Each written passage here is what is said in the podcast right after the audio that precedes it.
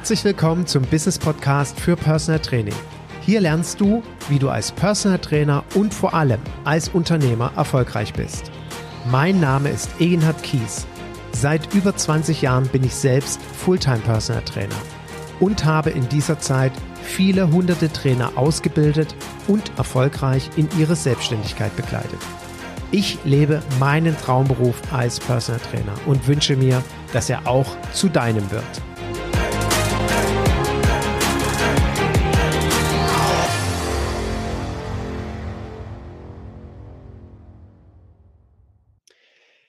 Herzlich willkommen zu einer neuen Folge meines Business Podcasts für Personal Training. Und in diesem Podcast wird es sich natürlich um unsere Corona-Krise drehen. Und jeder von uns wird mit Sicherheit unterschiedlichste Einstellungen, Standpunkte und Meinungen zu diesem Thema haben. Darum geht es mir heute gar nicht in meinem Podcast, sondern mir geht es ganz konkret darum, dir Hilfe anzubieten, was in der jetzigen Situation zu tun ist, da ja die Bundesregierung gesagt hat, dass sie uns als Selbstständige unterstützen will. Und aufgrund meiner eigenen Facebook-Gruppe und dem Content, der in den sozialen Medien in den letzten Tagen verbreitet wurde und veröffentlicht wurde, habe ich das Gefühl, es existiert eine wahnsinnige Verunsicherung. Es existieren so viele Meinungen, unterschiedlichste Erfahrungen auch. Es soll Trainer geben, die das Geld schon auf dem Konto haben und es gibt Trainer, die kommen nicht mal auf die Internetseite, weil sie gar nicht funktioniert. Es gibt Kollegen, die denken, sie landen im Gefängnis, weil Strafandrohung droht, falls sie den Bogen falsch ausfüllen. Deswegen machen sie es gar nicht erst. Und es gibt Kollegen, die sich unschlüssig sind, ob sie überhaupt förderungsberechtigt sind, weil sie vielleicht ein kleines Aktiendepot haben oder ein Haus besitzen, beziehungsweise weil sie dieses Jahr erst ihr Unternehmen gegründet haben. Und all diese Fragen möchte ich gerne heute für dich klären. Dazu habe ich natürlich nicht angefangen, das Steuerrecht neu kennenzulernen und mir alle Unterlagen anzuschauen, sondern du weißt, ich bin ein großer Fan davon, Profis zu engagieren, mir also Experten an die Seite zu holen. Und ich arbeite seit mehreren Jahren mit einer Steuerberatungskanzlei zusammen und ich freue mich, dass das Unternehmen DWP, Dunkerbeck, Wagner und Partner sich bereit erklärt hat, diesen Podcast mit mir zu führen. Und ich habe den Herrn König am Apparat, vielmehr auf der anderen Seite, mir gegenüber sitzen, mit dem ich heute diese Fragen für dich klären kann, der sich wirklich in den letzten Tagen intensiv, seitdem wir die Förderung beantragen können, nicht Förderung, seitdem wir die Unterstützung beantragen können, intensiv damit auseinandergesetzt hat. Und ich sage herzlich willkommen, Herr König. Hallo, Herr Kies. Vielen ich lieben grüße Dank. Sie und vielleicht dort noch die ein oder anderen Zuhörer aufzuklären. Wir arbeiten seit längerer Zeit zusammen. Sie kennen sich mit der Branche Personal Training sehr, sehr gut aus. Sie betreuen deutschlandweit Personal Trainer sowohl in der Existenzgründungsphase als auch natürlich fortführend, weiterführend in der gesamten Steuerberatung. Und wir als Trainer wissen, dass ich da einen Profi an der Seite habe und deswegen auch für dich nochmal als Zuhörer das Wissen, dass der Herr König echt weiß, wovon er spricht und unsere Branche gut kennt. Herzlichen Dank auf jeden Fall für Ihre Zeit. Ja, auch vielen, vielen lieben Dank für die netten Worte, Herr Kies. Und äh, wir werden natürlich heute gemeinsam unser Bestes geben, um ähm, ja doch, wie Sie schon sagten, ähm, ein bisschen probieren, Licht ins Dunkle zu bringen, weil sich natürlich im Moment sämtliche ähm, News und, und sämtliche Meldungen überschlagen, weil es für uns alle doch eine neue Situation ist, auch für die Leute der Gesetzgebung und die Behörden. Von daher probieren wir einfach heute den aktuellen Stand bestmöglich wiederzugeben. Ja, das werden wir machen, da bin ich mir ganz sicher. Und dann lassen Sie uns doch direkt mit der ersten Frage auch einsteigen. Und das möchte ich vielleicht von meiner Seite noch vorweg schicken. Es ist für mich auch so ein Thema der Grundeinstellung von mir als Trainer. Ich habe in den letzten Tagen immer wieder erlebt, dass sich äh, Kollegen auch darüber aufregen, dass das jetzt alles nicht so richtig funktioniert. Jetzt verspricht da die Bundesregierung irgendein Förderprogramm, irgendein Soforthilfeprogramm und was ist? Da brechen die Server zusammen oder die Seite ist gar nicht aufrufbar oder ich muss Ewigkeiten warten oder ich kriege mitgeteilt, ich stehe an 100.723. Stelle und so weiter und so fort. Und ich bin ganz ehrlich, mich ärgert das ein Stück weg. Warum?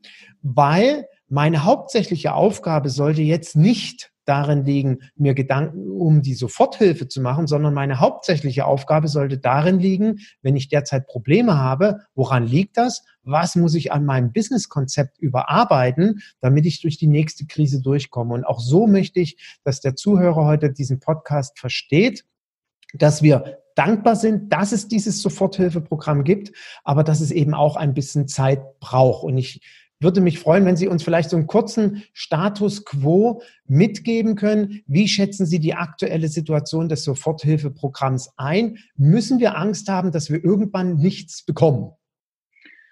Ja, erstmal ähm, muss ich Ihnen da durchaus recht geben, ähm, dass das natürlich im Moment eine Flut von Anträgen ist, die da äh, bei den Antragsstellen eingehen, nicht nur hier in NRW, sondern deutschlandweit.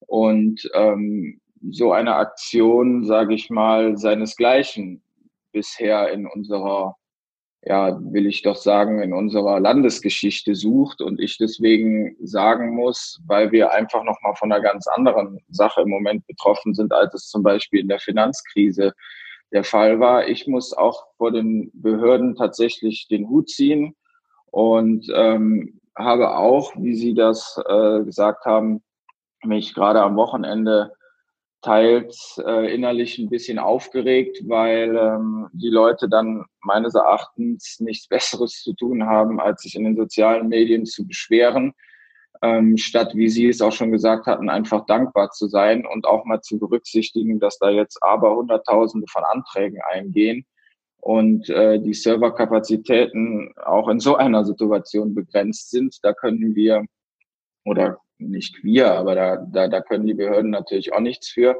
Ich selbst habe am Freitagnachmittag, äh, kurz nachdem das Programm online gegangen ist, selber auch festgestellt, dass ein Antrag, den ich für einen Mandanten durchführen wollte, äh, dass ich da schon zweimal kurz vorm Ende war und es dann an der Datenübermittlung scheiterte. Nichtsdestotrotz äh, habe ich mir dann einfach gedacht, probiere ich es doch zu einem Zeitpunkt, wo vermeintlich noch mal weniger Leute da sind, habe es also samstags morgens gemacht um halb sieben. Das Ganze hat dann drei Minuten bis fünf Minuten gedauert, hat problemlos geklappt. Der Mandant hatte schon zehn Minuten danach eine Bestätigungs-E-Mail und ähm, hat auch ähm, die Bewilligung schon zugesagt bekommen. Ein weiterer Fall kann ich nur berichten von, hat am Freitag beantragt, hat heute sein Geld auf dem Konto gehabt. Also der Zuschuss wow. wurde tatsächlich innerhalb von drei Tagen ausgezahlt ähm, wo ich nie im Leben mit gerechnet hätte. Das muss ich ganz ehrlich sagen. Das ist normalerweise nicht der Werdegang ähm, bei solchen Sachen. Und da muss ich sagen, finde ich, wird sehr, sehr viel gemacht und sehr, sehr viel äh, bewegt.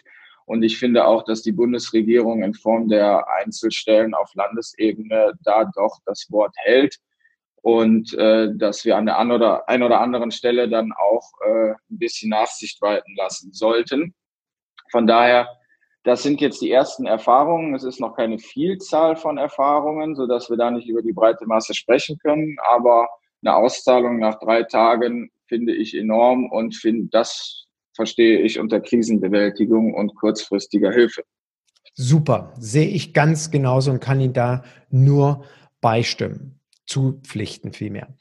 Genau. Herr König, hm, vielleicht die erste und wichtigste Frage.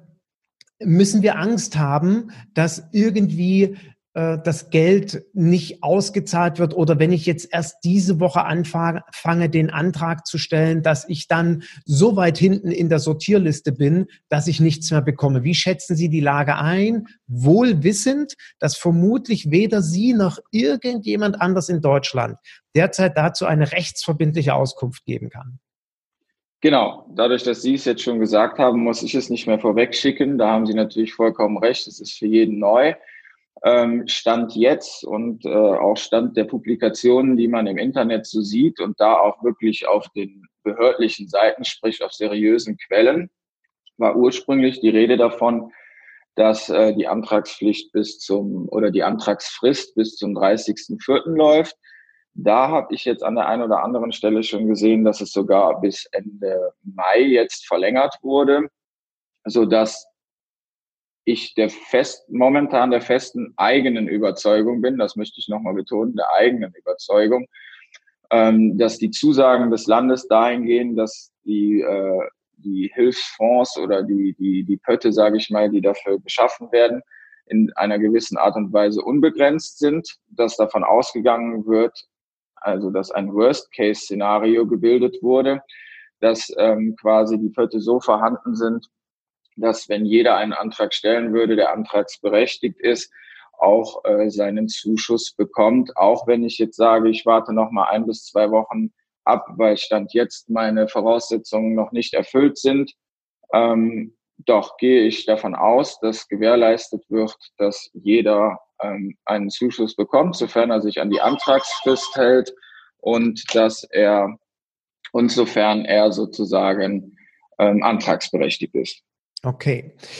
Ähm, ich persönlich möchte noch einen eigenen Gedanken einfließen lassen. Wenn wir uns mit der, äh, mit dem Soforthilfeprogramm beschäftigen und überlegen, das zu beantragen, ist meine Sicht auf dieses Hilfsprogramm so, dass es für mich eine Unterstützungs Zahlung ist, wenn ich wirklich in ernsthafte Not komme. Das heißt also, es wird ja sicherlich Kollegen geben, wo vielleicht nicht alles das gesamte Business einbricht. Wenn dem so ist, sollte ich mir sowieso ernsthaft Gedanken machen, warum ist das so? Aber wir werden Umsatzeinbußen haben. Aber vielleicht schaffe ich es eben genau diese vier, sechs, acht Wochen mit dem Gürtel etwas enger schnallen, trotzdem über die Runden zu kommen. Und dann denke ich, ist ja, wie gesagt, das Geld wirklich nur für den absoluten Notfall da dass ich da äh, diesen Notnagel habe. Und ich hoffe, dass das auch viele Kollegen so sehen. Und nicht direkt ja, einfach das ausgegeben wird, wenn ich es jetzt habe. Genau, weil man muss ganz ehrlich äh, auch nochmal deutlich machen, die Bundesregierung oder das Land Deutschland ist da sozusagen für die für die Kleinunternehmer da, äh, da und unterstützt das Ganze. Aber es geht natürlich darum, wirklich diese Zuwendungen auch nur im Notfall und für betriebsnotwendige Zwecke zu verwenden und sozusagen nicht unnötige Investitionen äh, zu tätigen oder gar es in irgendeiner Art und Weise, äh, wie sage ich jetzt einfach mal so salopp, zu verprassen sondern ja. es sollte wohl überlegt sein und natürlich sollte man immer gucken, dass man in einer ersten Linie oder in erster Linie aus den laufenden Einnahmen oder aus den gebildeten Rücklagen, die jeder vernünftige Kaufmann bilden sollte, sich im Prinzip äh, quasi über Wasser hält. Und alles das, was benötigt wird von diesem Zuschuss, sollte man dann auch zweckgerichtet ver verwenden. Aber auch das ist im Internet zu sehen und äh, steht auch im Antragsformular.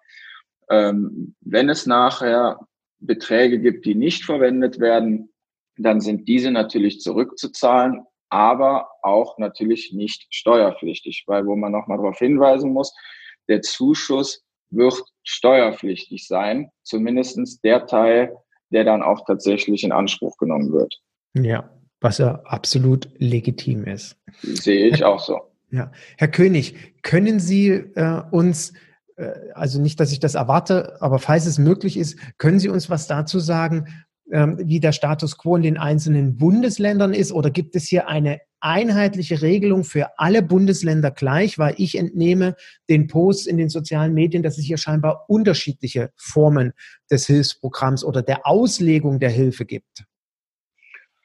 Ähm, da das Ganze auf äh, Bundesebene entschieden wurde und sozusagen dann nur von den jeweiligen Landesministerien auf den Internetseiten ähm, veröffentlicht wird und die Anträge eben dort gestellt werden, ähm, ist es generell so, dass man sagen muss, dass es schon eine einheitliche Lösung deutschlandweit ist. Nichtsdestotrotz gibt es in einigen Punkten äh, Unterschiede, zum Beispiel zu dem Start des Antragsverfahrens. Bei uns in NRW ähm, ist es gestartet am Freitag. Ich weiß, dass es in Hessen, habe ich von einem Mandanten gehört, dass es ähm, heute zum Beispiel zum Teil wohl erst scharf geschaltet wurde und eben auch heute dann zeitversetzter diese ganze Überlastung ist. Und generell muss man sagen, gibt es ein Bundesland in Deutschland, was sich in allen Bereichen, nicht nur im Bereich auf diese Zuschüsse jetzt, sondern auch was Steuerhilfen angeht und, und, und, etwas voraus war. Man kann sagen, grob drei bis fünf Tage äh, den anderen Bundesländern voraus war und das war das Land Bayern.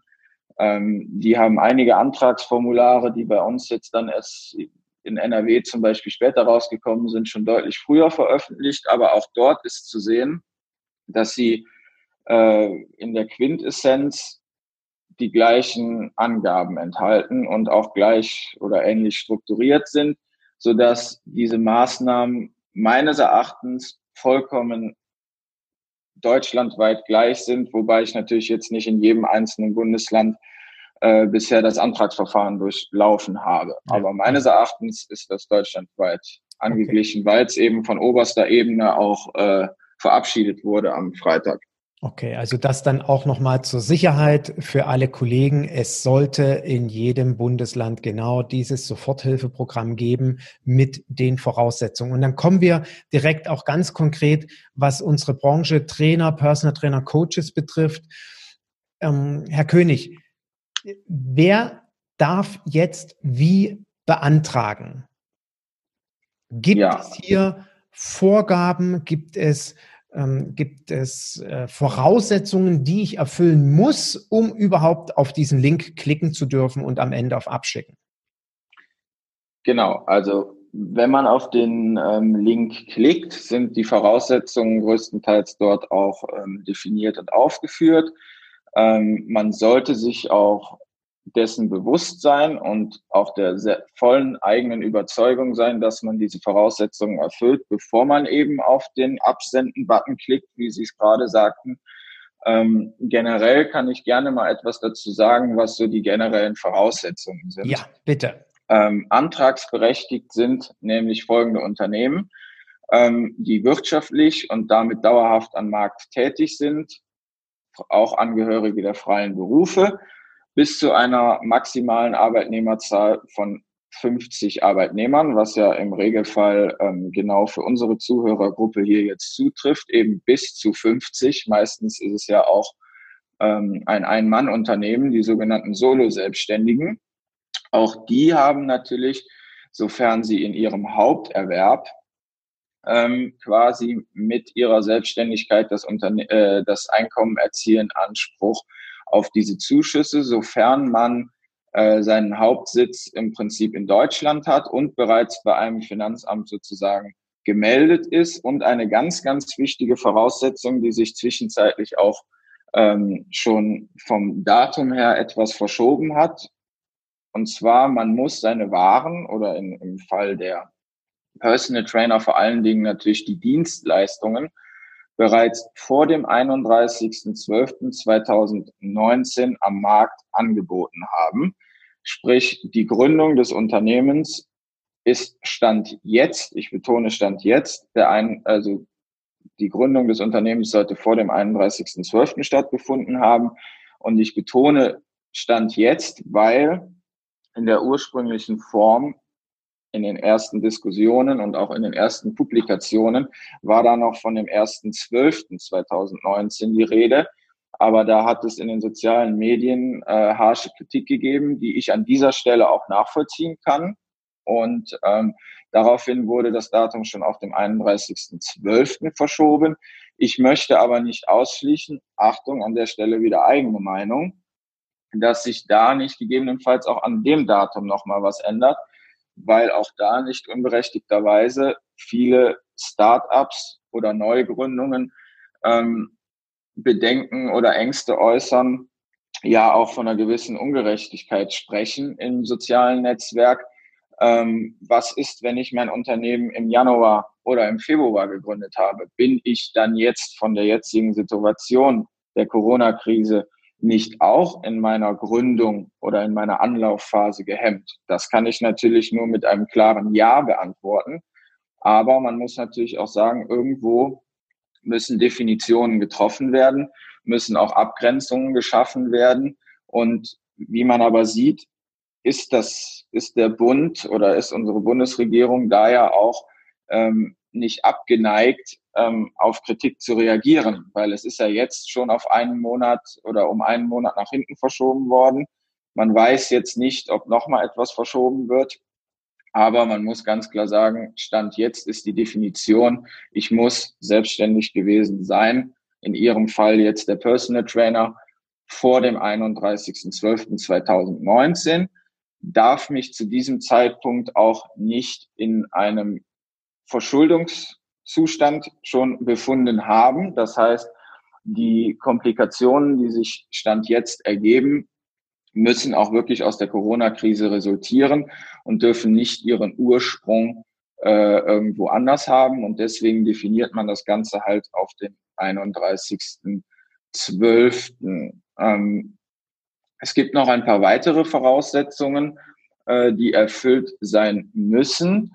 Ähm, also noch ganz kurz zur Info, es gibt ja auch drei verschiedene Höhen der Zuschüsse. Diese sind allerdings abhängig von der Anzahl der Beschäftigten.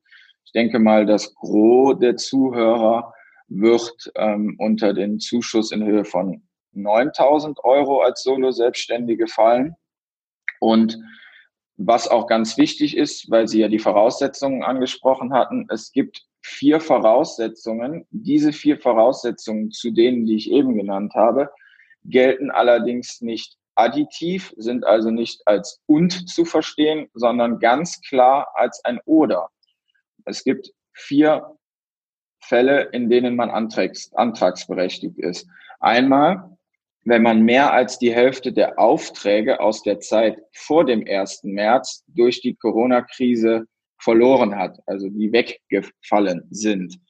So, das heißt, sich der Auftragsbestand mehr als halbiert hat. Das sollte bei einigen ähm, der Fall sein, dass man Stand jetzt noch keine Umsatzrückgänge verspürt, sondern absehen kann, dass in den Monaten April, Mai oder wie auch immer die Aufträge einbrechen. Sprich, ich meine persönlichen Stunden, die ich anbiete, aufgrund des Kontaktverbots nicht ähm, erfüllen kann oder beziehungsweise meine, meine Dienstleistungen nicht anbieten kann, wenn die Hälfte der Aufträge abgesagt wurde. So, das ist jetzt der erste Punkt. Der zweite Punkt, oder immer als oder zu sehen, die Umsätze sich gegen den Vorjahresmonat schon jetzt mehr als halbiert haben. Und da ist der Vorjahresmonat eben für März 2020, März 2019.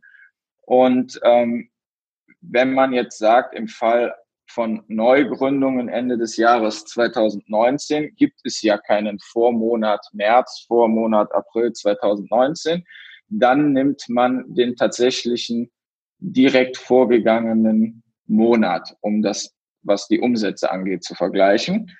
Die dritte Möglichkeit, wodurch ich ähm, durch Corona betroffen sein kann und dadurch auch antragsberechtigt sein kann, ist die Möglichkeit, ähm, meinen Umsatz überhaupt zu erzielen im Moment, dass der durch eine behördliche Auflage im Zusammenhang mit der Corona-Pandemie massiv eingeschränkt wird. Hier ähm, kann man ganz klar sagen, sind Fälle wie Ladenschließungen die, die auf jeden Fall hier drunter fallen würden. Ne? Die, die ähm, Dienstleistungen dürfen nicht mehr angeboten oder können nicht mehr angeboten werden, weil mein Studio geschlossen ist. Oder, oder, oder. Das heißt, auch da werden einige drunter fallen. Das ist ja nun mal eine behördliche Maßnahme, ein Fitnessstudio äh, zu schließen zum Beispiel. Oder eben der allerletzte Punkt oder die allerletzte Voraussetzung, dass die vorhandenen Mittel um die kurzfristigen, äh, kurzfristigen Verbindlichkeiten des Unternehmens zu zahlen, dass die nicht mehr vorhanden sind, also ein sogenannter Finanzierungsengpass vorliegt. Das ist sozusagen dann auch nochmal so eine Auffang, ein Auffangkriterium, wenn ich zum Beispiel meine Mieten nicht zahlen kann, meine Kredite, meine Leasingraten, für welche Sachen auch immer, der Dinge, die dem Unternehmen zugeordnet sind. Natürlich nicht im privaten Bereich, sondern die dem Unternehmen zugeordnet sind. Also diese vier Voraussetzungen sind als oder Voraussetzungen zu sehen. Erfülle ich eine, bin ich antragsberechtigt zu den Voraussetzungen, die ich am Anfang schon genannt hatte. Okay, daraus ergibt sich ja für mich direkt die nächste Frage. Mhm. Bin ich denn in einer Bringschuld? Also im Sinne, ich stelle jetzt den Antrag. Und ich habe dann, weil es mich schon seit einem Jahr gibt, den Vergleichsmonat März 2019 oder April 2019 und sehe aber im Juni diesen Jahres, na ja, ähm, April und Mai waren jetzt gar nicht so doll die Umsatzeinbußen. Muss ich daraufhin beim Finanzamt oder bei wem auch immer mich melden? Äh, ich habe übrigens doch nicht die vermutete Umsatzeinbuße gehabt und ich konnte meine Miete zahlen. Muss ich dann jetzt das zurückerstatten in voller Höhe oder in kleiner Höhe? Oder beispielsweise wird es Betriebsprüfungen in einem Jahr von meinem Unternehmen geben? Oder wie wird das dann kontrolliert? Ja, das ist im Moment ähm, tatsächlich ähm, noch nicht zu hundertprozentiger Sicherheit zu sagen. Guckt man sich das Antragsformular an, wo man einige Dinge ähm, versichern muss, ist es ja so, dass man die Sachen, also die, die Sachen, die man versichert, die Punkte, die man hier zusichert, natürlich Stand Antragsstellung versichert. So, wenn jetzt durch glückliche Umstände, nur mal ein Beispiel, ähm, wäre ja schön für uns alle, wenn jetzt im April plötzlich die Welt wieder ganz normal wäre, ab dem 20.04., ähm, dann könnte ja jeder wieder seine Umsätze machen, hoffentlich. Und ähm, dann würde sich im Nachhinein reinstellen, wow, die Leute haben jetzt zwei Wochen äh, rausstellen, die Leute haben jetzt zwei Wochen nichts gemacht und wollen jetzt übermäßig ähm, in den nächsten zwei Monaten quasi die verlorene Zeit oder die verlorenen sportlichen Maßnahmen nachholen. Dann hätte ich natürlich in den einzelnen Monaten gesehen wieder einen deutlich besseren Umsatz, gegebenenfalls sogar einen höheren Umsatz, wenn es denn dann zeitlich ähm, regel äh, durchführbar ist. Äh, natürlich auch einen besseren Umsatz, aber da muss ich ganz ehrlich sagen, es ist ein Gucken in die in die Glaskugel. Das können wir alle Stand jetzt nicht wissen. Wenn Sie zu dem Zeitpunkt der Antragstellung der festen Überzeugung sind und die Voraussetzungen oder die Vorzeichen so stehen, wie sie nun mal stehen, dass es in nächster Zeit nicht besser wird, dann kann der Antrag gestellt werden und der ist dann auch korrekterweise gestellt worden. Stellt es sich jetzt im Nachhinein raus, dass es uns nicht so schlimm getroffen hat, sind, glaube ich, im Prinzip alle froh. Da ist auch das Land und der Bund froh. Und dann wird es gegebenenfalls zu Rückzahlungen kommen. Deswegen sollte man das Geld eben nicht unsinnigerweise ausgeben. Aber in diesem Antragsformular steht auch ganz klar, dass zum jetzigen Zeitpunkt nicht direkt etwas geprüft wird, dass aber die Möglichkeit besteht, dass die Behörden in einem Nachgang eine Prüfung vornehmen. Also das kann man im Prinzip Stand jetzt dazu sagen. Es kann zu Prüfungen kommen, es muss nicht zu Prüfungen kommen, aber wenn ich Stand jetzt der vollen Überzeugung bin, dann stelle ich den Antrag und dann bin ich auch überzeugt davon, dass einem im Nachhinein das nicht negativ ausgelegt wird, wenn man es geschafft hat, doch gut zu wirtschaften in dieser mhm. Zeit. Demzufolge schließt sich ja auch die Angst aus, dass ich, wenn ich hier irgendwie aus Versehen den Antrag gestellt habe, sich aber mhm. perspektivisch rausstellt, eigentlich wäre ich gar nicht an, an, ähm, antragsberechtigt gewesen, dass ich dann womöglich mit Haftstrafen oder mit äh, irgendwelchen Strafzahlungen rechnen muss. Auch da hat man natürlich jetzt keine Erfahrungswerte, aber das kann ich mir beim besten Willen nicht vorstellen. Man liest auch ähm, auf den äh, einschlägigen Portalen und auch in den Voraussetzungen liest man auch ganz klar, ähm, dass dort nochmal darauf abgezielt wird, eben Vorsatz oder leichtfertig falsche oder unvollständige Angaben gemacht zu haben oder diese unterlassen zu haben, dass diese Sachen gegebenenfalls dann im Nachgang ähm, verfolgt werden, aber solange da kein Vorsatz oder keine äh, Fahrlässigkeit in welcher Form auch immer äh, zu unterstellen ist, wird da sicherlich in der jetzigen Situation im Nachgang ähm, niemand äh, gewillt sein, die Leute strafrechtlich zu verfolgen, weil wir sind im Moment in einem Ausnahmezustand, gar in einer ja, Angstsituation für viele Menschen, äh, die wirklich berechtigte Existenzängste haben. Und äh, da kann ich mir im Nachgang, wie gesagt, nicht vorstellen, außer es ist ein, es ist ein Vorsatz zu sehen, dass man sich daran bereichern wollte, dass das zu Ungunsten der Antragsteller ähm, ausgelegt wird. Das kann ich mir, wie gesagt, beim besten Willen nicht vorstellen. Also auch mal an der Stelle nochmal mein eindringlicher Appell an dich als Zuhörer. Lege das Geld, wenn du es nicht wirklich brauchst, für die aktuellen Mietzahlung beispielsweise, für all meine lieben Kollegen, die eigene Räumlichkeiten haben oder so und die derzeit ja nicht die Räumlichkeiten nutzen können, aber trotzdem läuft die Miete. Also dafür muss man es sicherlich natürlich nutzen. Aber wenn ich es nicht wirklich brauche, meine Empfehlung, leg das Geld beiseite auf irgendein separates Konto, wo du idealerweise keinen Zugriff hast. Ich vermute, mit den nächsten Steuerprüfungen im Jahr 2021 wird ein Vergleich zu 2020 und 2019 gezogen und wenn die Finanzämter erkennen, da war ja nicht wirklich beim Herrn Kies irgendwie eine große äh, Delle drin, dann werden die kommen und sagen, Herr Kies, wir bitten Sie um Verständnis, Sie haben das in der und der Höhe bekommen. Entweder Sie wollen alles zurück oder einen Teil zurück. Und das muss uns allen doch auch bewusst sein, dass das vollkommen legitim ist, das Geld wieder zurückzufordern, weil die Bundesregierung, ich will es mal auf, auf, auf klar Deutsch sagen, die lässt hier gerade richtig die Hosen runter. Die verschulden sich in einem extremsten Maße, damit sie mir, damit sie uns helfen können. Und wenn ich es dann nicht brauche, finde ich das okay, dass ich das Geld zurückzahle. Und deswegen meine Empfehlung gar nicht erst anfassen.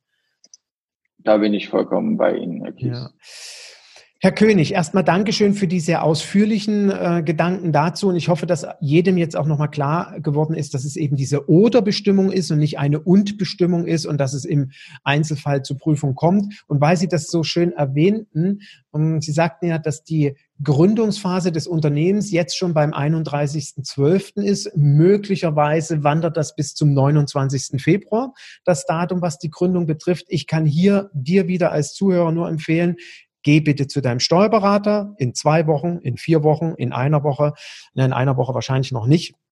Aber wenn jetzt mehr Erfahrungen sind, wenn du dieses Jahr gegründet hast, dann sprich mit ihm. Vielleicht gibt es eben neue Zahlen und kläre das ab. Deswegen sage ich ja auch zu jedem Personal Trainer, wir brauchen einen guten Steuerberater, der mich berät. Gerade jetzt in diesen Zeiten zeigt sich einmal mehr, dass ich das nicht alleine machen kann.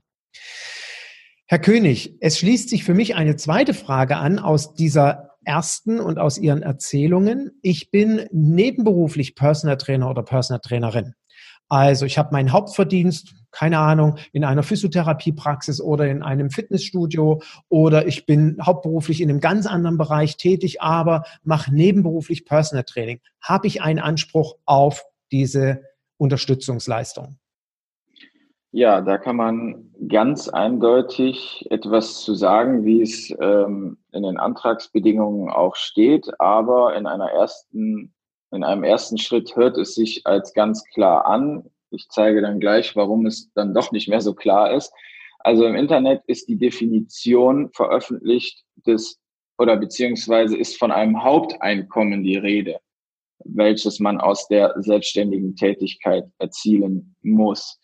So, es ist aber keine Definition auf den Portalen zu finden. Ich habe selber durch die sozialen Medien mich durchgeklickt, wo viele ähm, nebenberuflich Tätige oder Gründer im Prinzip diese Fragen auch stellen, was fällt und also wie ist das Haupteinkommen definiert? Es gibt keine spezielle Definition für den jetzigen Zeitpunkt. Deswegen sind wir, das ist jetzt wieder ganz klar unsere äh, eigene Hausmeinung, gehen wir davon aus, dass angelehnt an das Sozialversicherungsrecht ähm, bei einem Haupteinkommen davon auszugehen ist, wenn die wöchentliche Tätigkeit 20 Stunden überschreitet, weil man somit dann äh, größer 50 Prozent äh, der, der normalen Regelarbeitswoche im Prinzip ähm, sich mit der selbstständigen Tätigkeit beschäftigt und äh, somit sehen wir das im Moment für uns im Haus als die Definition, weil es die einzige Anlehnung ist, die wir finden. Und ähm, wir auch der Auffassung sind, dass eine monetäre oder, oder sagen wir mal eine Definition des Haupteinkommens bezogen auf die, auf die Einkünfte gegebenenfalls fehlleitend sein könnte, weil ich kann mit 20 Stunden in der Woche ähm, im Angestelltenverhältnis äh, 2000 Euro verdienen, kann aber mit, mit zwei Stunden selbstständiger Arbeit 10.000 Euro verdienen. Jetzt nur mal so als Beispiel. Deswegen würde ich dort das Haupteinkommen an die Arbeitsleistung, an den Arbeitsaufwand, den ich erbringe für diese Tätigkeit, Stand jetzt ähm, erstmal knüpfen. Okay, also dann auch hier wieder die dringende Empfehlung, das nochmal separat in den nächsten Tagen zu verfolgen und auch nochmal mit dem eigenen Steuerberater zu besprechen, wie es aussieht, ob ich das machen kann oder nicht. Genau, wie Sie eben auch schon sagten, ist es ja so, dass wir jetzt in den allerersten Tagen dieser Frist sind oder dieser, dieser Antragszeit sind. Ähm, von daher keine Hektik, keine Panik. Ein, zwei Wochen, drei Wochen nochmal ins Land gehen. Auch die Behörden müssen lernen, ähm, sozusagen mit den Situationen umzugehen. Dann wird sich das Ganze verfeinern und sicherlich zu jeder dieser Fragen, die ja jetzt keine ungewöhnlichen Fragen sind, sondern die ja doch eine breite Masse an Menschen betreffen, wird sich sicherlich eine Tendenz, eine Entwicklung endend in, in klaren Aussagen der Verantwortlichen äh, auch um, entwickeln. Ja. Okay. Herr König, nächste Frage. Ich bin nicht Hauptverdiener in unserer Familie. Sprich, mein Partner, meine Partnerin ist derjenige, diejenige, die für das Haupteinkommen zuständig ist. Bin ich dann antragsberechtigt? Auch, also wir setzen jetzt mal voraus, ich verdiene mein eigenes Geld mit Personal Training, aber ich habe also wenn, wenn jetzt das Finanzamt kommen würde und meine, meine familiäre Situation auseinandernehmen würde, würden Sie feststellen, na ja, Herr Kies, Ihre Frau äh, verdient 70 Prozent des Einkommens und Ihr Mann äh, 30 Prozent oder umgekehrt, ähm, dann haben Sie keinen Anspruch, obwohl ich Fulltime Personal Trainer bin und mein eigenes Business eingebrochen ist. Wissen Sie, können Sie dazu was sagen? Ob das äh, wichtig ist, ob man Hauptverdiener ist oder nicht? Auch da muss ich ganz ehrlich wieder sagen, gibt es natürlich jetzt noch keine klaren Aussagen. Ich selber bin aber der Meinung, ähm, dass es so sein wird, dass man die eigene Selbstständigkeit isoliert betrachtet oder isoliert betrachten muss. Ähm, weil als Beispiel, wenn, wenn meine Frau jetzt sozusagen, wie Sie sagten, 70 Prozent verdient, kann es ja nicht sein, dass von unserem monatlichen Einkommen, was wir anderweitig zur Verfügung haben müssen, um private Mieten zu zahlen, um äh, quasi die monatlichen laufenden Kosten zu decken, dass dieses Geld sozusagen in meine, als ich in der Position bin ich dann jetzt der Ehemann, in meine Selbstständigkeit reinfließen muss, sondern da, wenn es für mich als Antragsteller im Prinzip mein Haupteinkommen ist und äh, ich nur diese Selbstständigkeit habe, ähm, bin ich meines Erachtens, das ist meine persönliche Meinung, antragsberechtigt, weil ich nicht die Quersubventionierung innerhalb einer Familie sehe, vor allen Dingen, wenn es darum geht, ähm, die privaten Grundbedürfnisse zu decken. Okay. Ich Ach, an dieser Stelle wollte ich dann auch noch äh, ergänzend dazu sagen, Vermögen spielt an dieser Stelle auch keine Rolle. Also in diese Betrachtung wird nicht reingezogen, ob ich mehrere Immobilien besitze, ob ich Aktiendepots habe.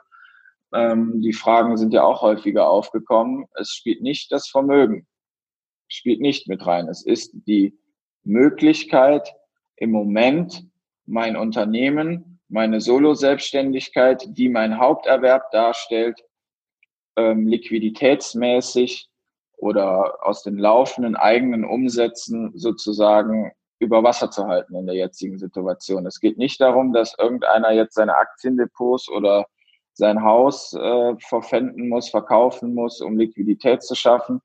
Äh, das bei weitem nicht. Also ja. das Vermögen spielt keine Rolle. Ja, danke, dass Sie da auch nochmal ganz konkret darauf hinweisen, weil das wurde ja auch im Internet geschrieben, ja, ich darf kein Aktiendepot haben, das muss ich jetzt erstmal alles auflösen, damit ich überhaupt an die Hilfe rankomme. Das ist damit quasi vom Tisch. Ich darf weiterhin schön meine Aktien sammeln. So sehe ich hm. das auf jeden Fall auch. Sofern ich nicht dem Unternehmen Geld entziehe, um es eben in der jetzigen Zeit ähm, in Aktien zu stecken. Der ja, Fall klar, wäre gut, natürlich nicht der richtige. Ja, davon gehen wir mal aus, dass jeder genau. sein versteuertes Einkommen privat äh, Geld dann entsprechend in die Aktien investiert. Genau. Herr König, muss ich jetzt bei der Antragstellung quasi, weil das ist auch eine Frage, die an mich herangetragen wurde, muss ich null Euro auf dem Konto haben oder weniger idealerweise muss ich im Minus sein, was übrigens äh, bei manchen Banken gar nicht geht, weil die gar kein Dispo einräumen, vor allem nicht in der Existenzgründungsphase. Ähm, muss ich ein 0-Euro-Kontostand haben oder darf ich nur 1000 Euro auf dem Konto haben, um die Hilfe zu beantragen und zu bekommen oder ist, das, ist der Kontostand egal?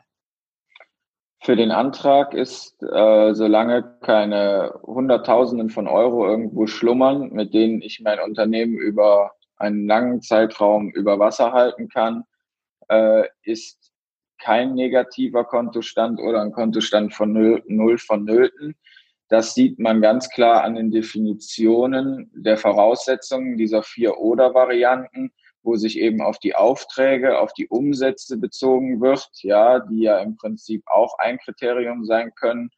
Oder eben der letzte Punkt, die vorhandenen Mittel nicht ausreichen, um die kurzfristigen Verbindlichkeiten des Unternehmens ähm, zu decken. Und da ist ja eine Prognose von sicherlich drei Monaten in die Zukunft mal zu stellen, Minimum, was man im Prinzip aus anderen Gesetzen auch kennt, so, sozusagen eine äh, Liquiditätsrechnung anzustellen. Und wenn ich jetzt schon einen Kontostand von Null hätte, wäre es mir gar nicht möglich, überhaupt irgendeine kurzfristige Verbindlichkeit noch zu erfüllen.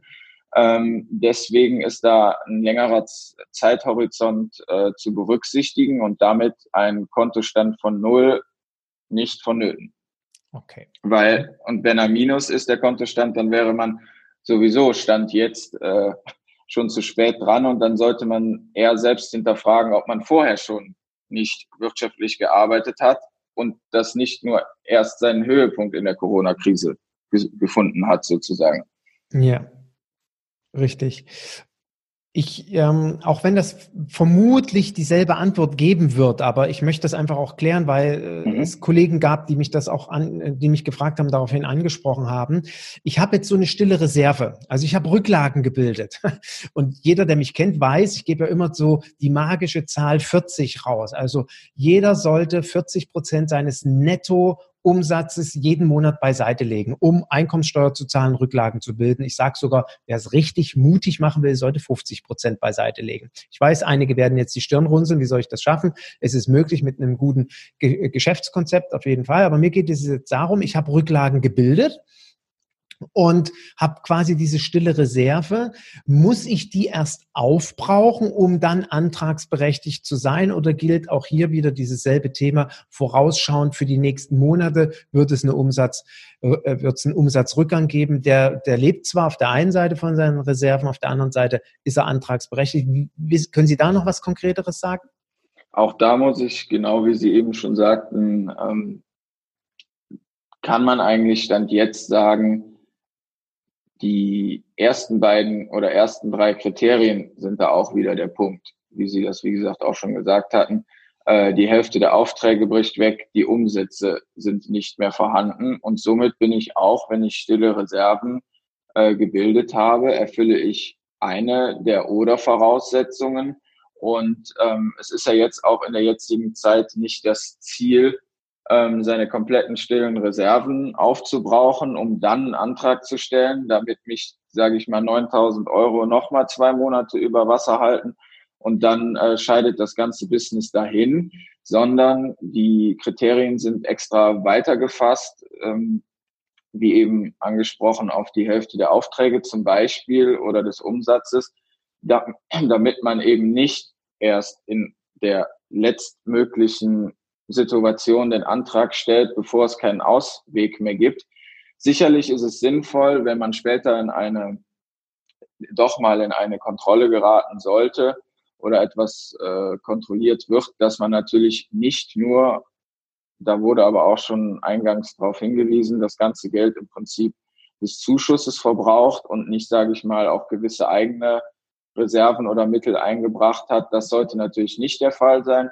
Aber wenn man vernünftig gewirtschaftet hat und sagt, okay, ich verwende den Zuschuss, ich nehme aber auch was von meinen eigenen Mitteln, aber nichtsdestotrotz muss ich als vernünftiger Kaufmann auch weiterhin Reserven vorhalten, weil es geht ja auch in der Zeit nach Corona hoffentlich für uns alle weiter. Das heißt, äh, nicht alles muss von einem selbst aufgefressen werden, bevor ich ähm, antragsberechtigt bin, sondern da sollte die gesunde unternehmerische Entscheidung oder die, das gesunde unternehmerische Handeln äh, mit einem guten Mittelweg meines Erachtens stand jetzt der richtige Ratschlag sein.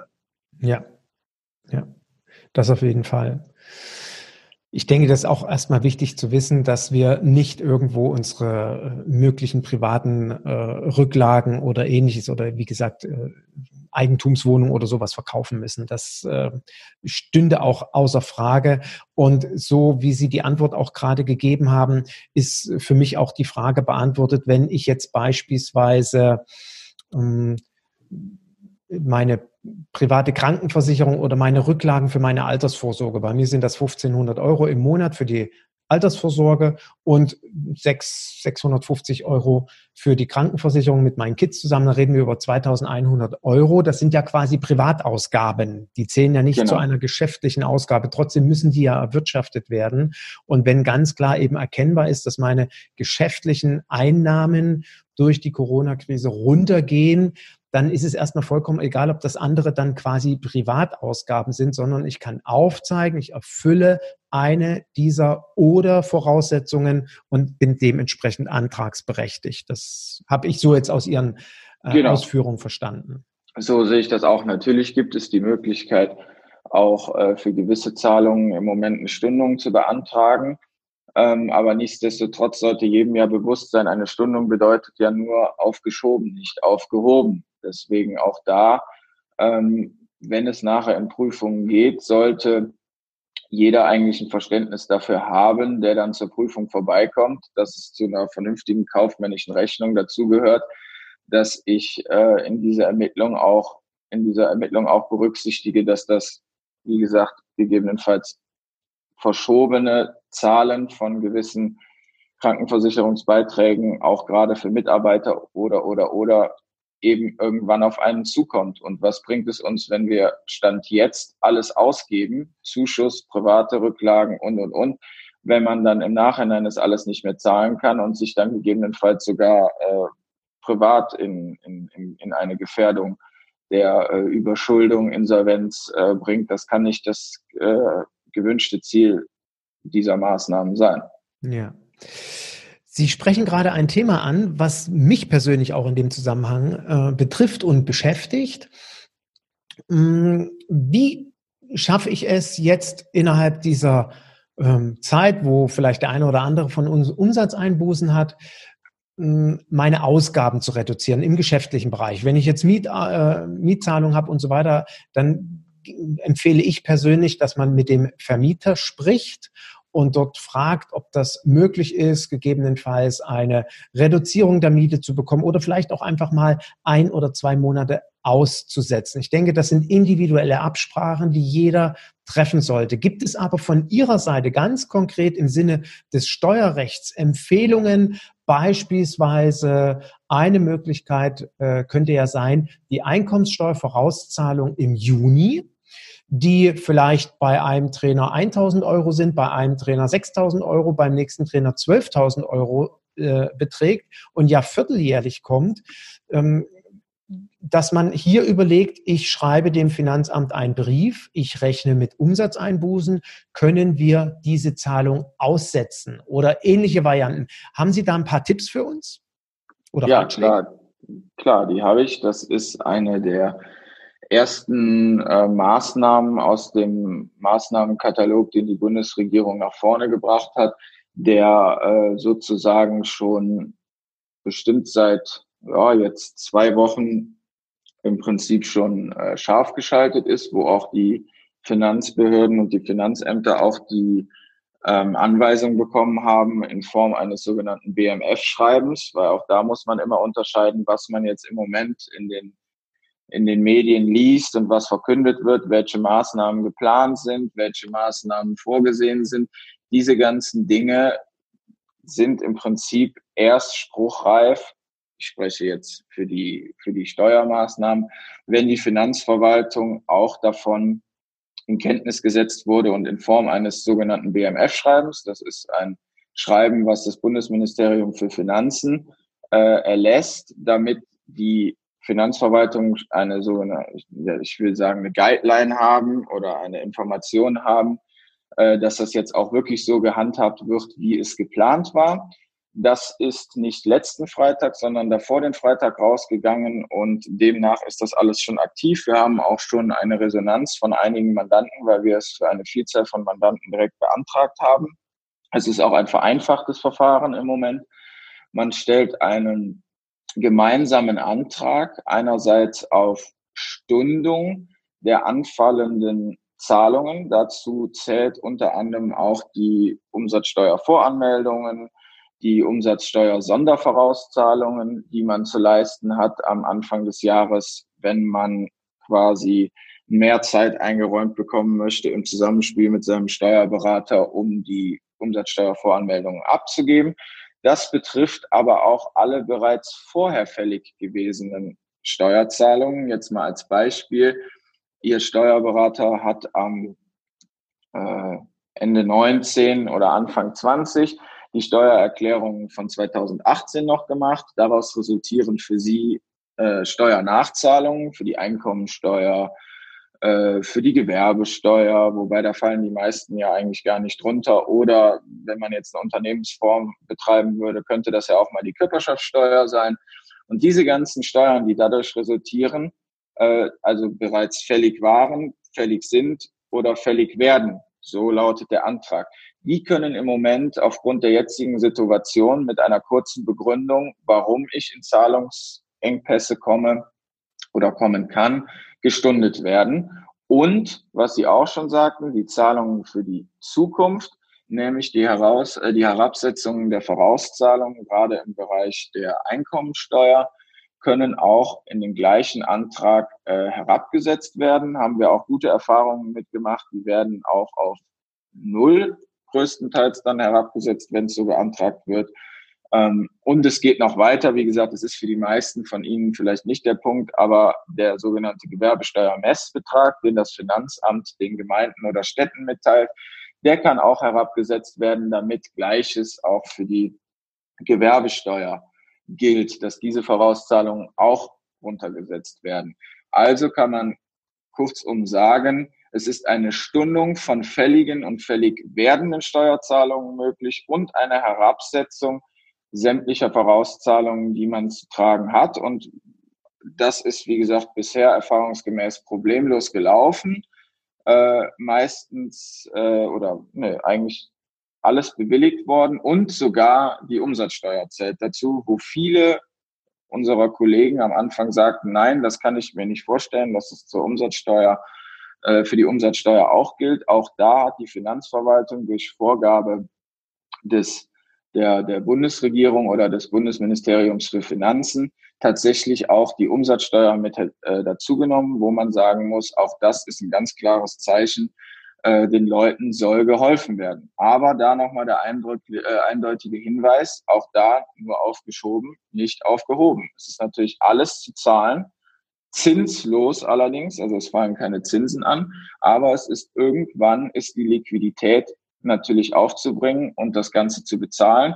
Nur man wird halt bis Stand 31.12.2020 vorerst ähm, eine Stundung beantragen können, also sprich bis Ende des Jahres.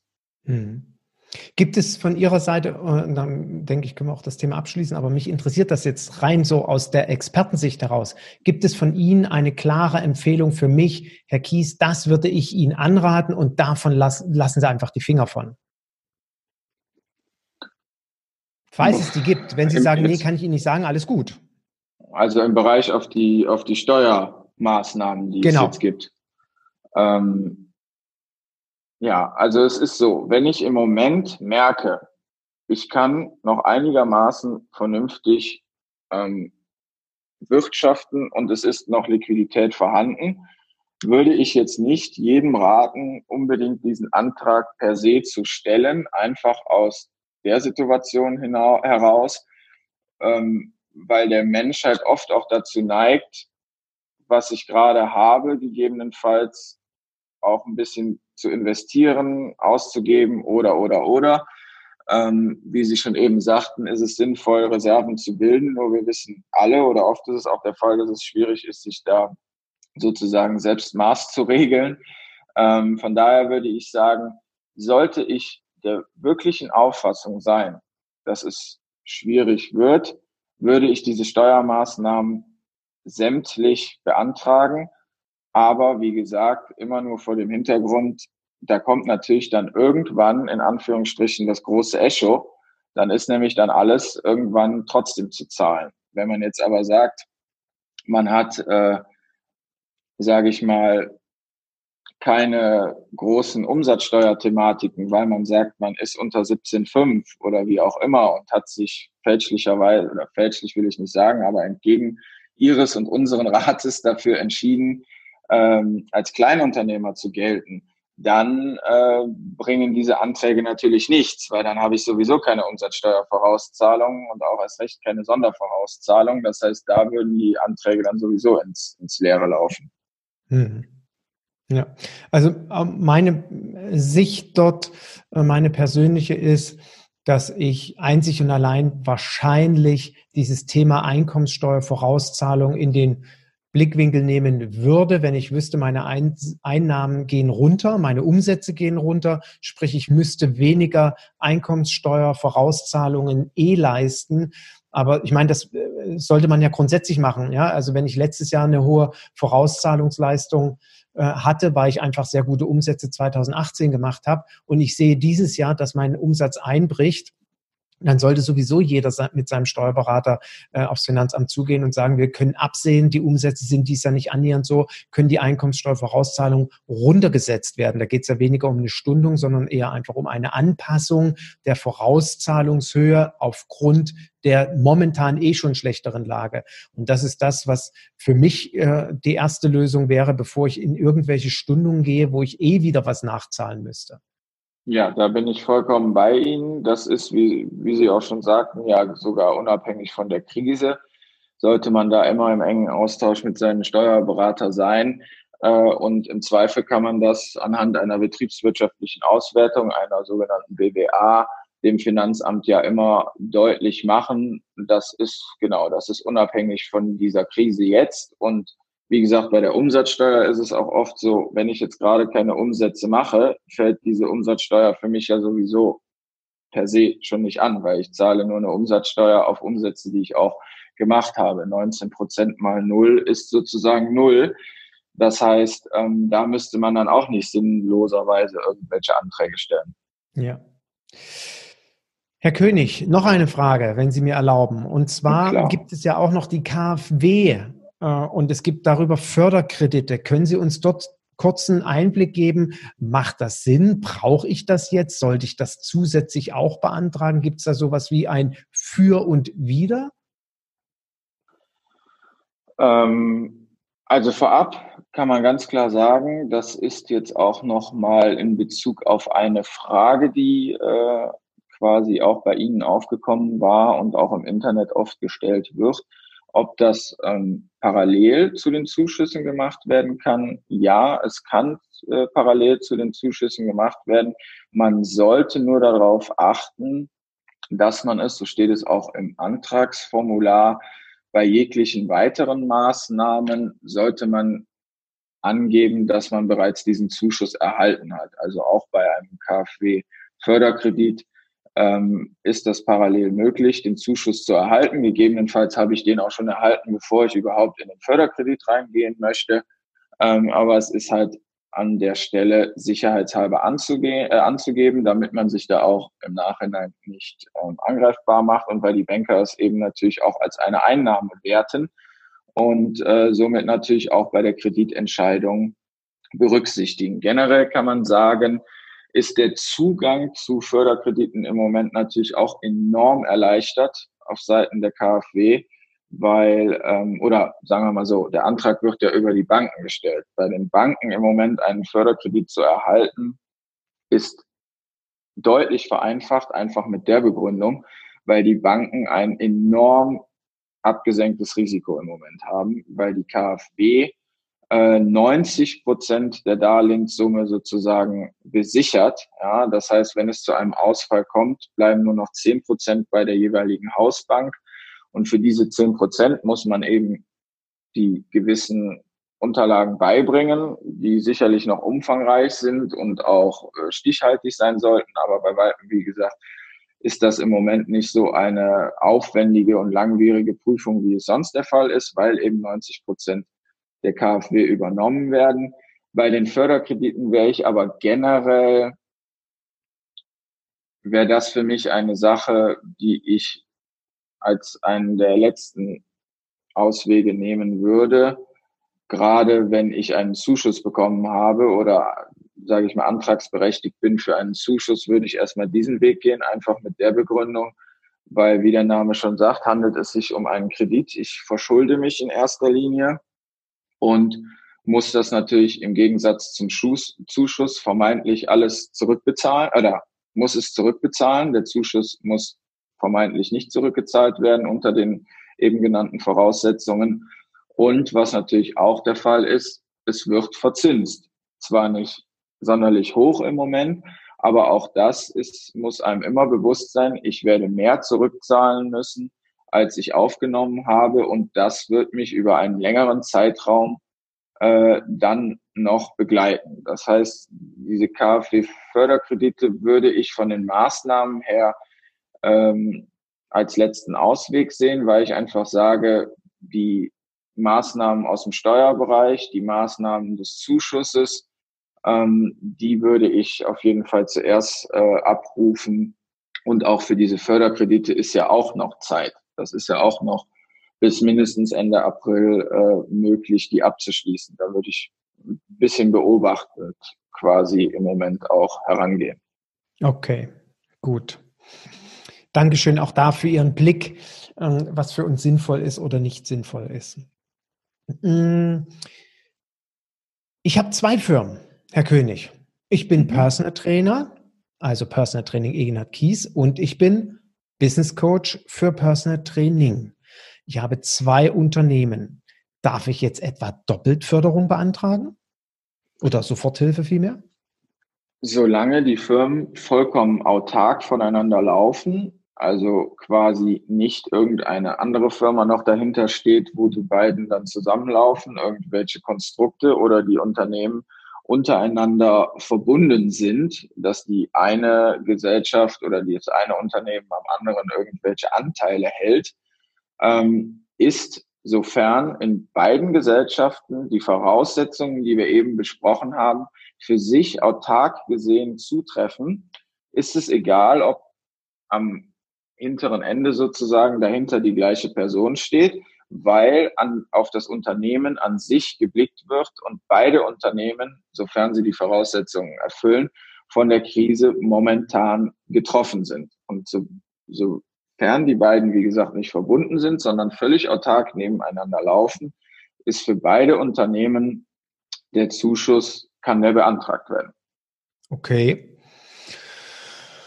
Das ist ja mal eine Aussage. Also das heißt, für die Kollegen, die eben parallel zwei Unternehmen laufen haben, sprich die Freiberuflichkeit als Personal Trainer und den Gewerbebetrieb vielleicht beispielsweise im Thema Ernährungsberatung oder An- und Verkauf für Trainingsequipment oder Nahrungsergänzungsprodukten und ähnliches und die getrennt sind, dann ist das an der Stelle möglich. Auch frage ich jetzt sicherheitshalber nochmal nach, auch wenn beide Unternehmen am Ende unter einer Steuernummer geführt werden? Ist das dann egal? Diese, oder diese Auffassung, bei dem ja. Antragsteller, wo, wo mein Antrag landet, der wird, der sieht dann nur, ach, die Steuernummer hat doch schon mal einen Antrag beantragt, einen Antrag gestellt, also lehne ich den direkt mal ab. Ähm, wie läuft das? Stand jetzt, auch da haben wir natürlich ähm, noch keine richtigen Rückmeldungen, keine richtigen Rückläufer, keine Ablehnungen, kein nichts sind wir dieser Auffassung einfach auch aus dieser Begründung heraus müssten bei der Antragstellung, dass die Verantwortlichen eigentlich sehen können, weil ja neben der Steuernummer ähm, auch noch weitere Informationen abgefragt werden, nämlich eben die Firma, Ja, mhm. das ist ja dann im genau. Prinzip eine, ein Unternehmen, das eine Unternehmen heißt A, das andere Unternehmen heißt B. Genau. Es wird eine Rechtsform abgefragt, es wird bei Unternehmen eine Registernummer abgefragt, die ja auch eine ganz klare Unterscheidung bietet, wobei die ja, wie gesagt, bei vielen auch nicht vorhanden sein wird im Einzelunternehmensbereich jetzt. Es wird das zuständige Amtsgericht abgefragt, es wird äh, Genau, die Steuernummer, die Steuer-ID, die wird dann nachher natürlich gegebenenfalls die gleiche sein, aber aus, anhand der Firmenbezeichnung sollte ja klar hervorgehen, dass es sich um unterschiedliche Unternehmen handelt. Und wie gesagt, Stand jetzt ist unserer Meinung, weil wir nichts Gegenteiliges gehört haben, das ist wie gesagt äh, unsere Meinung so, ähm, ist eine parallele Beantragung möglich, wenn man die Unternehmen autark führt und die Unternehmen eben sind dann auch autark zu betrachten, unseres Erachtens nach. Keine gegenteiligen Informationen bisher finden können. Okay, gut. Dankeschön auch dafür die Auskunft. Ich komme noch mal auf eine Frage zurück, weil die mich äh, beschäftigt, auch weil sie wiederholt gestellt worden ist und ich gebe zu mir in aller Klarheit noch nicht ähm, vor Augen ist. Ich stelle mir die Situation vor, ich habe in einer Familie den Hauptverdiener und ich, weil ich mich beispielsweise um die Kinder kümmere und so weiter, ich habe wirklich nur ein, ein Drittel, ein Viertel Einkommen, was ich zum Familienleben dazu beisteuere. Ich habe also meine freiberufliche oder gewerbliche Tätigkeit, wie auch immer, als Personal Trainer, Personal Trainerin mit ein, ein kleines bisschen Einkommen zum Familieneinkommen dazu. Wird es hier eine Art äh, ähm, Umsatzgrenze oder gibt es eine definierte Umsatzgrenze? Naja, der macht das im Sinne von jetzt, man unterstellt mir Liebhaberei, Herr Kies, was Sie da mit 2000 Euro zu Ihrem Familieneinkommen dazu steuern. Das ist Liebhaberei, darauf sind Sie nicht wirklich angewiesen. Wir sehen, okay, Sie hatten vorher 2000 Euro, jetzt haben Sie nur noch ähm, 900 Euro Umsatz. Sie kriegen keine Förderung. Ähm, können Sie jetzt nochmal für mich klärend sagen, ist das entscheidend? Ist das wichtig oder ist das egal? Stand jetzt kann ich dazu sagen, dass ähm, ich der Auffassung bin, ich konnte im Internet nichts dazu finden, dass man zum Beispiel bei mindestens ein Drittel äh, erst antragsberechtigt ist. Also schaut man sich das Formular an, schaut man sich die Seite dazu an, kann ich unter den dargelegten Voraussetzungen nichts herauslesen, was dazu zählt. Da kommen wir dann wieder zu dem Thema Haupteinkommen, wo ich stand jetzt der, Ein der Auffassung bin, dass damit nicht das Haupteinkommen der Familie gemeint ist, sondern das Haupteinkommen eines jeden Einzelnen, der für sich äh, wirtschaftet. Das ist das, was ich im Prinzip im Moment dazu sagen kann. Ich kann keine Informationen dahingehend finden, keine Grenzen, keine Definition. Das sehe ich im Moment nicht so. Da gilt es aber leider auch, und ich weiß, das ist jetzt in unserem bisher 45-minütigen Gespräch, glaube ich, schon häufiger gesagt worden. Da gilt es leider jetzt erstmal abzuwarten, weil es für jedermann irgendwo neu ist und weil wir, glaube ich, alle gemeinsam in diesen Prozess äh, reinwachsen müssen. Aber ich sehe es Stand jetzt, sehe ich es nicht so. Okay. Also ganz herzlichen Dank. Auch hier immer wieder, es kann nur in Absprache mit dem, was heißt nur, aber meine Empfehlung ist wirklich im zeitnah äh, Kommunikation mit dem eigenen Steuerberater zu treten, nochmal zu fragen, wenn man sich unsicher ist, den, äh, mit dem Steuerberater abzuklären, bist du jetzt antragsberechtigt oder nicht? Und falls dort Unsicherheiten da sind, gegebenenfalls eben noch mal eine Woche warten, weil wir wissen ja, Informationen haben heute manchmal nur eine Halbwertzeit von 24 Stunden. Und wenn ich in so einer äh, unklaren Situation bin, dann wäre meine Empfehlung, warte einfach bis nächste Woche. Das sehe ich, das sehe ich genauso, gerade da hingehend, weil wir jetzt in, in dieser Krisensituation sind und, äh, sage ich mal, die Regierung alles Menschenmögliche äh, probiert, äh, auf die Beine zu stellen. Ich meine, das kennen wir alle aus dem, aus dem Leben. Wenn Sie jetzt zum Beispiel eine Trainingsstunde innerhalb von fünf Minuten vorbereiten würden, hätte, hat die sicherlich auch eine andere Qualität, als wenn Sie sich da zwei Wochen vorher ein ausgeklügeltes Konzept ähm, äh, ausarbeiten sozusagen. Damit will ich nicht sagen, dass die Dinge, die jetzt am Markt sind oder die, die jetzt ins Leben gerufen werden, nicht ausgeklügelt sind. Aber natürlich, wie gesagt, sie sind aus der Not heraus geboren. Es ging darum, kurzfristig Entscheidungen zu treffen und sich nicht ein halbes Jahr hinzusetzen, um den bestmöglichen Plan auszuarbeiten. Deswegen sind da sicherlich viele Dinge drin, die in irgendeiner Form nochmal überarbeitet werden, wo nochmal nachgeschraubt wird, äh, die sich einfach jetzt aus dem, aus dem Lebenssachverhalt ergeben. Man kann nicht immer alles in, in einem ersten Moment theoretisch durchdenken. Ich finde es eine tolle Leistung unserer Regierung, dass sie zum jetzigen Zeitpunkt was kurzfristig auf die Spur gebracht haben. Wir wissen, wie oft, äh, wie lange das alles sonst immer dauern kann bei verschiedenen Meinungen, die im Raume sind. Das kennt jeder von uns. Das ist nicht nur in der Politik so. Von daher bin ich da der festen Überzeugung, dass das richtig und vernünftig für die Krisenbewältigung umgesetzt wurde.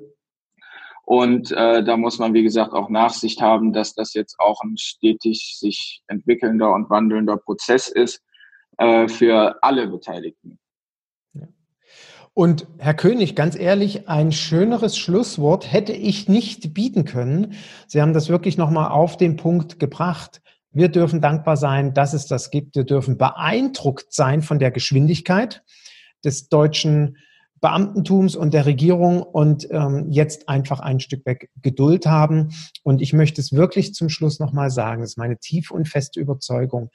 Wenn es Kollegen gibt, denen derzeit das Business komplett einbricht, aber wirklich komplett oder zu großen Teilen, drei Viertel einbricht, dann ist das Erste, was ich tue, bevor ich irgendeinen Antrag ausfülle, mich mit meinem bestehenden Business zu beschäftigen und zu fragen, warum ist das so? Und wenn ich herausfinde, es sind einfach die Bedingungen gerade so, ich konnte nichts daran ändern, ja, dann ist es so. Dann drücke ich die Daumen, dass die Unterstützung klappt und dass möglicherweise jetzt die Offenheit da ist, sich für neue Geschäftsfelder zu interessieren oder das bestehende Business neu umzustellen und wenn ich analysiere, dass es eigentlich nicht wirklich an der Krise liegt, nur das ist so das, das letzte Dominosteinchen gewesen, was das aufgedeckt hat, dass in meinem Businesskonzept etwas nicht stimmt, dann ist das Erste, was ich tue, mich hinsetzen und überlegen, was kann ich in Zukunft besser machen und deswegen ja auch die Chance darin sehen.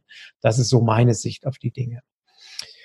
Herr König, ich möchte Ihnen von Herzen danken für Ihre Zeit, die Sie sich äh, für uns genommen haben. Das ist absolut nicht selbstverständlich. Ich erlaube mir, Ihren Kontakt, Ihre Kanzlei unten in den Shownotes zu erwähnen. Ich, äh, nicht nur zu erwähnen, sondern zu verlinken. Ich kann jedem nur empfehlen, wer noch keinen Steuerberater hat, beziehungsweise wer auf der Suche ist mit einem, nach einem Steuerberater, der sich mit Personal Trainern auskennt. Das ist oftmals sehr, sehr wichtig, weil äh, oft die Erfahrung oftmals nicht mit unserem Beruf da ist und dann wird falsch beraten. Hier kann ich garantieren, hier wirst du richtig unternehmerisch korrekt beraten. Hier kriegst du richtig, richtig gute Hilfe. Dann erlaube ich mir das, wie gesagt, in meinen Shownotes zu verlinken. Ich hoffe, dass jedem Zuhörer dieser Podcast sehr, sehr viel Nutzen bringt. Jetzt ganz schnell Klarheit in das Prozedere zu bringen um dann die richtige Entscheidung zu treffen, falls noch kein Antrag gestellt wurde, beziehungsweise auch Beruhigung zu bekommen, wenn ich den Antrag gestellt habe und noch so ein bisschen Fragezeichen waren. Also nochmals herzlichen Dank, Herr König, und äh, Ihnen viel, viel Erfolg. Vielen Dank, Herr Kies. Auch ich möchte mich von der Stelle äh, bedanken. Erstens für die tolle Zusammenarbeit, die wir seit langer Zeit jetzt schon haben und auch für die lieben Worte kann das nur zurückgeben und ähm, hoffe, dass im Prinzip wir alle gemeinsam solidarisch als Einheit, als ein Land ähm, sozusagen ähm, durch diese Krise kommen, sowohl oder vor allem gesundheitlich, aber auch natürlich äh, wirtschaftlich ist es wichtig, dass da alle an einem Strang ziehen. Von daher gerne Kontakt aufnehmen und unsere Infos sozusagen äh, sich zu Nutzen machen. Und ja, vielen Dank für die Aufmerksamkeit auch. Ja, danke. Und was ich dir auch noch mit auf den Weg geben möchte, der Herr König ist so lieb, der hat eine PDF-Datei uns oder wird uns eine PDF-Datei zur Verfügung stellen. Auch die ist unten in den Shownotes verlinkt, wo du nochmal zu diesem grundsätzlichen Thema sehr, sehr viel Aufklärung bekommst. Immer wieder betont, aktueller Stand, der niemand der von niemandem rechtsverbindlich garantiert werden kann, weil es vielleicht eben noch ein paar Änderungen gibt. Aber für die Information ist es ganz wichtig, dort sich das alles mal entsprechend äh, für sein Themenfeld durchzulesen. Auch danke für da, Dankeschön dafür nochmal. Und wenn du jetzt als Zuhörer sagst, Mensch, dieser Podcast, der war echt ganz nett, dann teile deine Erfahrungen mit uns, wenn du irgendetwas aus deiner, ähm, aus deiner Region, aus deinem Bundesland anders erlebt hast, dann schreib das bitte unten in den Kommentaren in die Kommentare. Und natürlich freue ich mich, wenn du eine Bewertung für den Podcast hinterlässt, wenn er dir gefallen hat. Stöber immer mal wieder in meinem Blog rum. Dort findest du diverse Beiträge. Und ich freue mich natürlich, wenn du beim nächsten Podcast wieder mit dabei bist. In diesem Sinne, was der Herr König so schön gesagt hat, ich wünsche uns allen weiterhin viel, viel unternehmerischen Erfolg, viel Freude an unserem Traumberuf Personal Trainer. Und falls du noch nicht an dem Punkt bist, dass es dein Traumberuf ist, dann melde dich gerne bei mir und wir schauen gemeinsam, wie wir das zu deinem Traumberuf machen. An dieser Stelle möchte ich dir zum Schluss noch von Herzen danken für deine Akzeptanz, dass heute die Tonqualität nicht so gerade die beste war. Du wirst dir denken können, dass wir in Zeiten von Corona leider nicht gegenüber sitzen konnten, sondern wir den Podcast per Internetverbindung geführt haben. Und ja, ich hoffe, das ist soweit okay und wir sind beide richtig gut zu verstehen. Vor allen Dingen geht es ja um die Information. Und ich wünsche dir von Herzen Erfolg, dass du zum einen die richtigen Entscheidungen triffst, bezüglich der Soforthilfe und vor allen Dingen auch alles am Ende gut für dich ausgeht. Wenn du Fragen hast, dann melde dich bitte bei mir und ich wünsche dir von Herzen Erfolg.